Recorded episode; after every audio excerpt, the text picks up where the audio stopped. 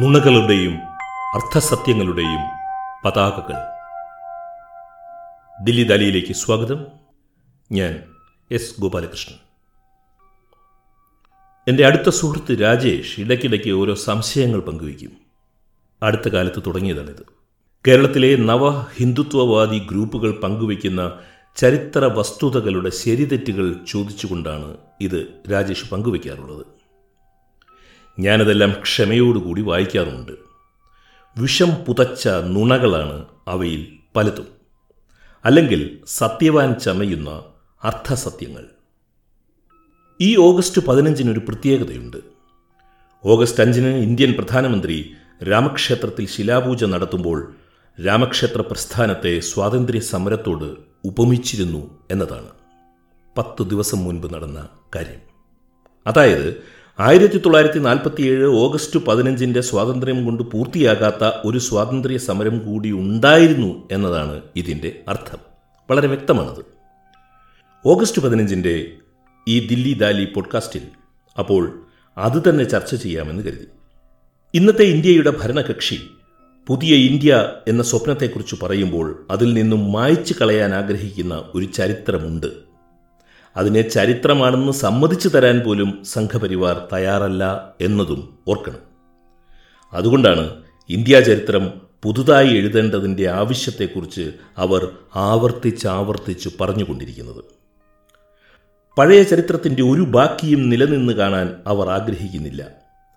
ചരിത്രത്തെ പുതുതായി നിർമ്മിക്കുവാനുള്ള ഒരു അവസരമായി അവർ ഇന്ന് അനുഭവിക്കുന്ന അധികാരത്തെ കാണുകയാണ്. ലോകചരിത്രത്തിൽ ഇതിനു മുൻപും നിരവധി അധികാര കേന്ദ്രങ്ങൾ ഇങ്ങനെ ചെയ്തിട്ടുണ്ട്. പഴയതിനെ മറന്ന് പുതിയ ചരിത്രങ്ങൾ ഉണ്ടാക്കുക, സൗകര്യപൂർവമായ ചരിത്രങ്ങൾ. അടൽ ബിഹാരി വാജ്പേയി പ്രധാനമന്ത്രിയായിരുന്ന കാലത്ത് ഇന്ത്യൻ പാർലമെൻറ്റിൻ്റെ ഇടനാഴിയിൽ ഗാന്ധി ചിത്രത്തിന് അഭിമുഖമായി സവർക്കറുടെ ചിത്രം അനാച്ഛാദനം ചെയ്തത് ഇതിൻ്റെ ഭാഗമായിട്ടാണ്. സവർക്കറുടെ ദേശസ്നേഹത്തെ ഞാൻ ചോദ്യം ചെയ്യുന്നതേയില്ല, ധൈര്യത്തെയും ഞാൻ ചോദ്യം ചെയ്യുന്നതേയില്ല.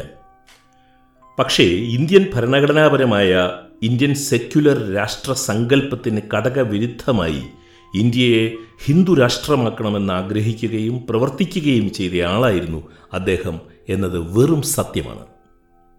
ശിക്ഷിക്കപ്പെട്ടില്ല എങ്കിലും ഗാന്ധി വധത്തിൽ പ്രതിയായിരുന്നു അദ്ദേഹം എന്നതും നമുക്കെല്ലാവർക്കും അറിയാവുന്ന കാര്യമാണ്. ഓഗസ്റ്റ് 5-നെ സ്വാതന്ത്ര്യ സമരത്തിൻ്റെ ഭാഗമായി ഇന്ത്യൻ പ്രധാനമന്ത്രി കാണുമ്പോൾ ഇന്ത്യയിലെ മുസ്ലിങ്ങൾ അതെങ്ങനെ കേൾക്കണമെന്നാണ് രാജ്യം ആഗ്രഹിക്കുന്നത്.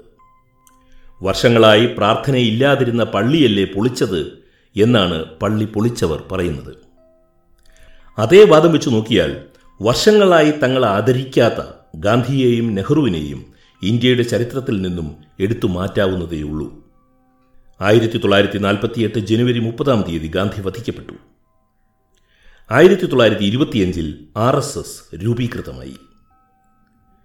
1925 മുതൽ ഇന്ത്യൻ സ്വാതന്ത്ര്യ സമരത്തിൻ്റെ വിവിധ ഘട്ടങ്ങളിൽ RSS സ്വീകരിച്ച നിലപാടുകൾ നമുക്ക് ഇന്നത്തെ ദില്ലി ദാലിയിൽ ഒന്ന് നോക്കാം. അപ്പോൾ നമുക്ക് മനസ്സിലാകും നാം ആഘോഷിക്കുന്ന, വികാരപരമായി നാം സ്നേഹിക്കുന്ന ഇന്ത്യൻ സ്വാതന്ത്ര്യ സമരത്തെയും അതിൻ്റെ നേതാക്കളെയും അന്നേ തള്ളിപ്പറഞ്ഞവരായിരുന്നു ഇവർ എന്ന്.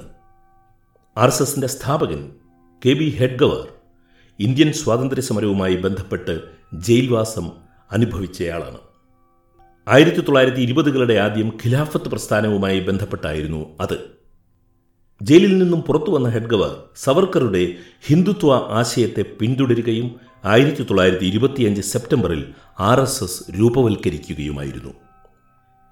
അതിനുശേഷം ആ സംഘടന ബ്രിട്ടീഷ് രാജ് ഉള്ളിടത്തോളം കാലം കൊളോണിയൽ ഭരണത്തിന് സ്തുതി പാടുകയും ഇന്ത്യയുടെ സ്വാതന്ത്ര്യ സമരത്തിന് എതിരി നിൽക്കുകയും ചെയ്തു. 1930-ൽ ഗാന്ധി ഉപ്പ് സത്യാഗ്രഹം തുടങ്ങിയപ്പോൾ ഹെഡ്ഗവാർ വ്യക്തമായ നിർദ്ദേശം നൽകി അണികൾക്ക് സംഘ് ഉപ്പ് സത്യാഗ്രഹത്തിൽ പങ്കെടുക്കില്ല എന്ന്. ഇന്ത്യൻ സ്വാതന്ത്ര്യ സമരത്തിൻ്റെ ഉപ്പ് സംഘസമുദ്രത്തിൽ ഇല്ലാതായി പോയത് അങ്ങനെയാണ്. വ്യക്തിപരമായി ആർക്ക് വേണമെങ്കിലും പങ്കെടുക്കാം, പക്ഷേ സംഘത്തിൻ്റെ ഉത്തരവാദിത്വപ്പെട്ടവർ പങ്കെടുക്കില്ല എന്ന് അദ്ദേഹം കൃത്യമായ നിർദ്ദേശം നൽകുകയായിരുന്നു. ഹെഡ്ഗവാറിൻ്റെ ജീവചരിത്രത്തിൽ നിന്നുള്ള ഭാഗമാണ് ഞാനിവിടെ ഉദ്ധരിക്കുന്നത്. ഹെഡ്ഗവറിന് ശേഷം RSSൻ്റെ തലവനായ M. S. ഗോൾവൽക്കർ അനുസ്മരിക്കുന്നത് കേൾക്കൂ. ഞാൻ എം എസ് ഗോൾവൽക്കറെ ഉദ്ധരിക്കുകയാണ്. 1930-31 സ്വാതന്ത്ര്യ സമരകാലം നിരവധി ആളുകൾ ഡോക്ടർ ജി എന്നാൽ ഹെഡ്ഗവാർ, നിരവധി ആളുകൾ ഡോക്ടർ ജിയെ കാണാൻ ചെന്നു. അവർ ഡോക്ടർ ജിയോട് പറഞ്ഞു, ഈ സമരം ഇന്ത്യക്ക് സ്വാതന്ത്ര്യം നൽകാൻ പോകുന്നു, സംഘം പിന്നിലായി പോകരുത്. സംഘത്തിലെ ഒരു മാന്യൻ എഴുന്നേറ്റ് പറഞ്ഞു, അദ്ദേഹം ജയിലിൽ പോകാൻ വരെ തയ്യാറാണ് എന്ന്. ഡോക്ടർ ജി മറുപടി പറഞ്ഞു, നിങ്ങൾ ജയിലിൽ പോയിക്കൊള്ളൂ, പക്ഷേ നിങ്ങളുടെ കുടുംബത്തെ ആര് നോക്കും? അയാൾ പറഞ്ഞു, 2 കൊല്ലം അവർക്ക് ജീവിക്കാനുള്ള സമ്പാദ്യം ഞാൻ ഉണ്ടാക്കിയിട്ടുണ്ട് എന്ന്. അപ്പോൾ ഡോക്ടർ ഹെഡ്ഗവാർ പറഞ്ഞു, അങ്ങനെയാണെങ്കിൽ നിങ്ങൾ ആ 2 കൊല്ലം സംഘത്തിനു വേണ്ടി പണിയെടുക്കൂ. ആ മാന്യൻ ജയിലിൽ പോയില്ല, പക്ഷേ RSSലും പ്രവർത്തിച്ചില്ല. ഇത് എം എസ് ഗോൾവൽക്കർ അനുസ്മരിക്കുന്നതാണ്. ഹെഡ്ഗവാർ പക്ഷേ ജയിലിൽ പോയി.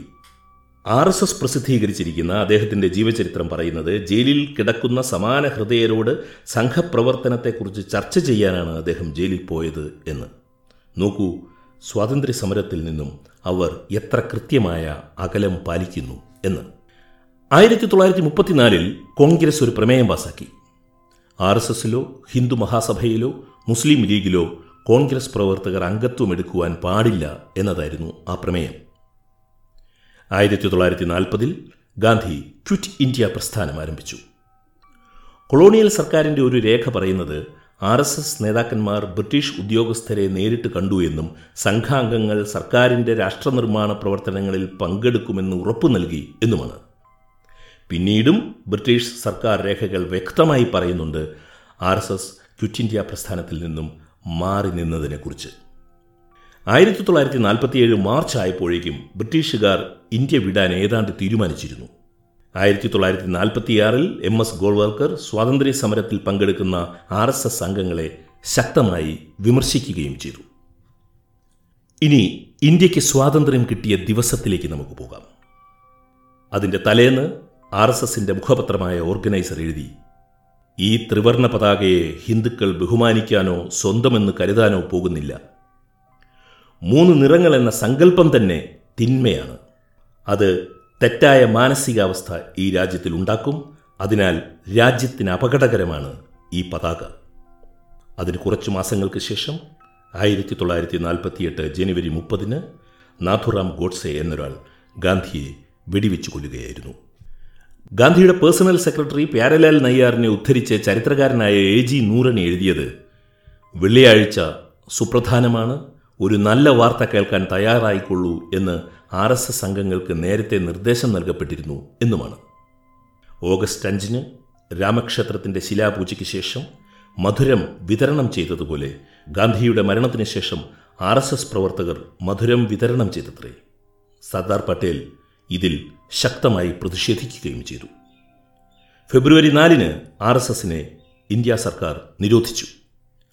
സർദാർ പട്ടേൽ ഗോൾവർക്കർക്ക് കത്തെഴുതി, എങ്ങനെ RSS പ്രവർത്തകർക്ക് ഗാന്ധി വധത്തെ തുടർന്ന് മധുരം വിതരണം ചെയ്യാൻ കഴിഞ്ഞു എന്നത് എനിക്ക് ആലോചിക്കാനേ കഴിയുന്നില്ല. ഗാന്ധിയെ വധിക്കുന്നതിന് മുൻപ് താൻ RSSൽ നിന്നും രാജിവെച്ചു എന്ന് നാഥുറാം ഗോഡ്സെ പറഞ്ഞിരുന്നു. അതാണ് ഇപ്പോഴും ഏറ്റവും പ്രധാനപ്പെട്ട ഒരു വാദമായി അവർ പറയുന്നത്, RSSന് ആ വധവുമായി ബന്ധമില്ല എന്ന്. വ്യക്തമായ തെളിവ് 2 തരത്തിലും കാണിക്കുവാനില്ല. അദ്ദേഹം RSSൽ നിന്നും രാജിവെച്ചതിന് തെളിവോ അദ്ദേഹം RSSൽ നിന്നും രാജിവെക്കാതിരിക്കുന്നതിന് തെളിവോ നമുക്ക് കാണിക്കാൻ കഴിയില്ല. പക്ഷേ 30 വർഷങ്ങൾക്ക് ശേഷം അദ്ദേഹത്തിൻ്റെ സഹോദരൻ ഗോപാൽ ഗോഡ്സെ പറഞ്ഞത് നാഥുറാം ഒരിക്കലും RSSൽ നിന്നും രാജിവെച്ചില്ല എന്നും കോടതിയിൽ നുണ പറഞ്ഞതാണെന്നുമാണ്. ഫ്രണ്ട്ലൈൻ മാഗസീനിൽ ഗോപാൽ ഗോഡ്സെ നൽകിയ അഭിമുഖമാണ് ഇത്. ഗോൾവൽക്കറിനും RSSനും പ്രശ്നങ്ങൾ ഉണ്ടാകാതിരിക്കുവാനായി ചേട്ടൻ പറഞ്ഞ നുണയാണത് എന്നാണ് ഗോപാൽ ഗോഡ്സെ പറയുന്നത്. ഈ സ്വാതന്ത്ര്യദിന പോഡ്കാസ്റ്റ് അവസാനിക്കുന്നതിന് മുൻപ് അംബേദ്കറുമായി ബന്ധപ്പെട്ട ഒരു വരി കൂടി. 1949 നവംബർ 30-ന് ഓർഗനൈസർ എഴുതി, ഇതെന്തു ഭരണഘടനയാണ്, പ്രാചീന ഭാരതത്തിലെ മനുസ്മൃതിയെക്കുറിച്ച് ഒരു പരാമർശവും ഈ ഭരണഘടനയിലില്ല. ഇന്നും നമ്മെ എല്ലാവരെയും മനുസ്മൃതി അഭിമാന പുളകിതരാക്കുന്നു. പക്ഷേ നമ്മുടെ ഭരണഘടനാ പണ്ഡിറ്റുകൾക്ക് മനുസ്മൃതി എന്നാൽ അർത്ഥശൂന്യമാണ്. ഇത് വായിച്ച അംബേദ്കർ തലയ്ക്ക് കൈവച്ചിട്ടുണ്ടാകണം. ദില്ലി ദാലിയുടെ ഈ ലക്കം ഇവിടെ അവസാനിക്കുകയാണ്.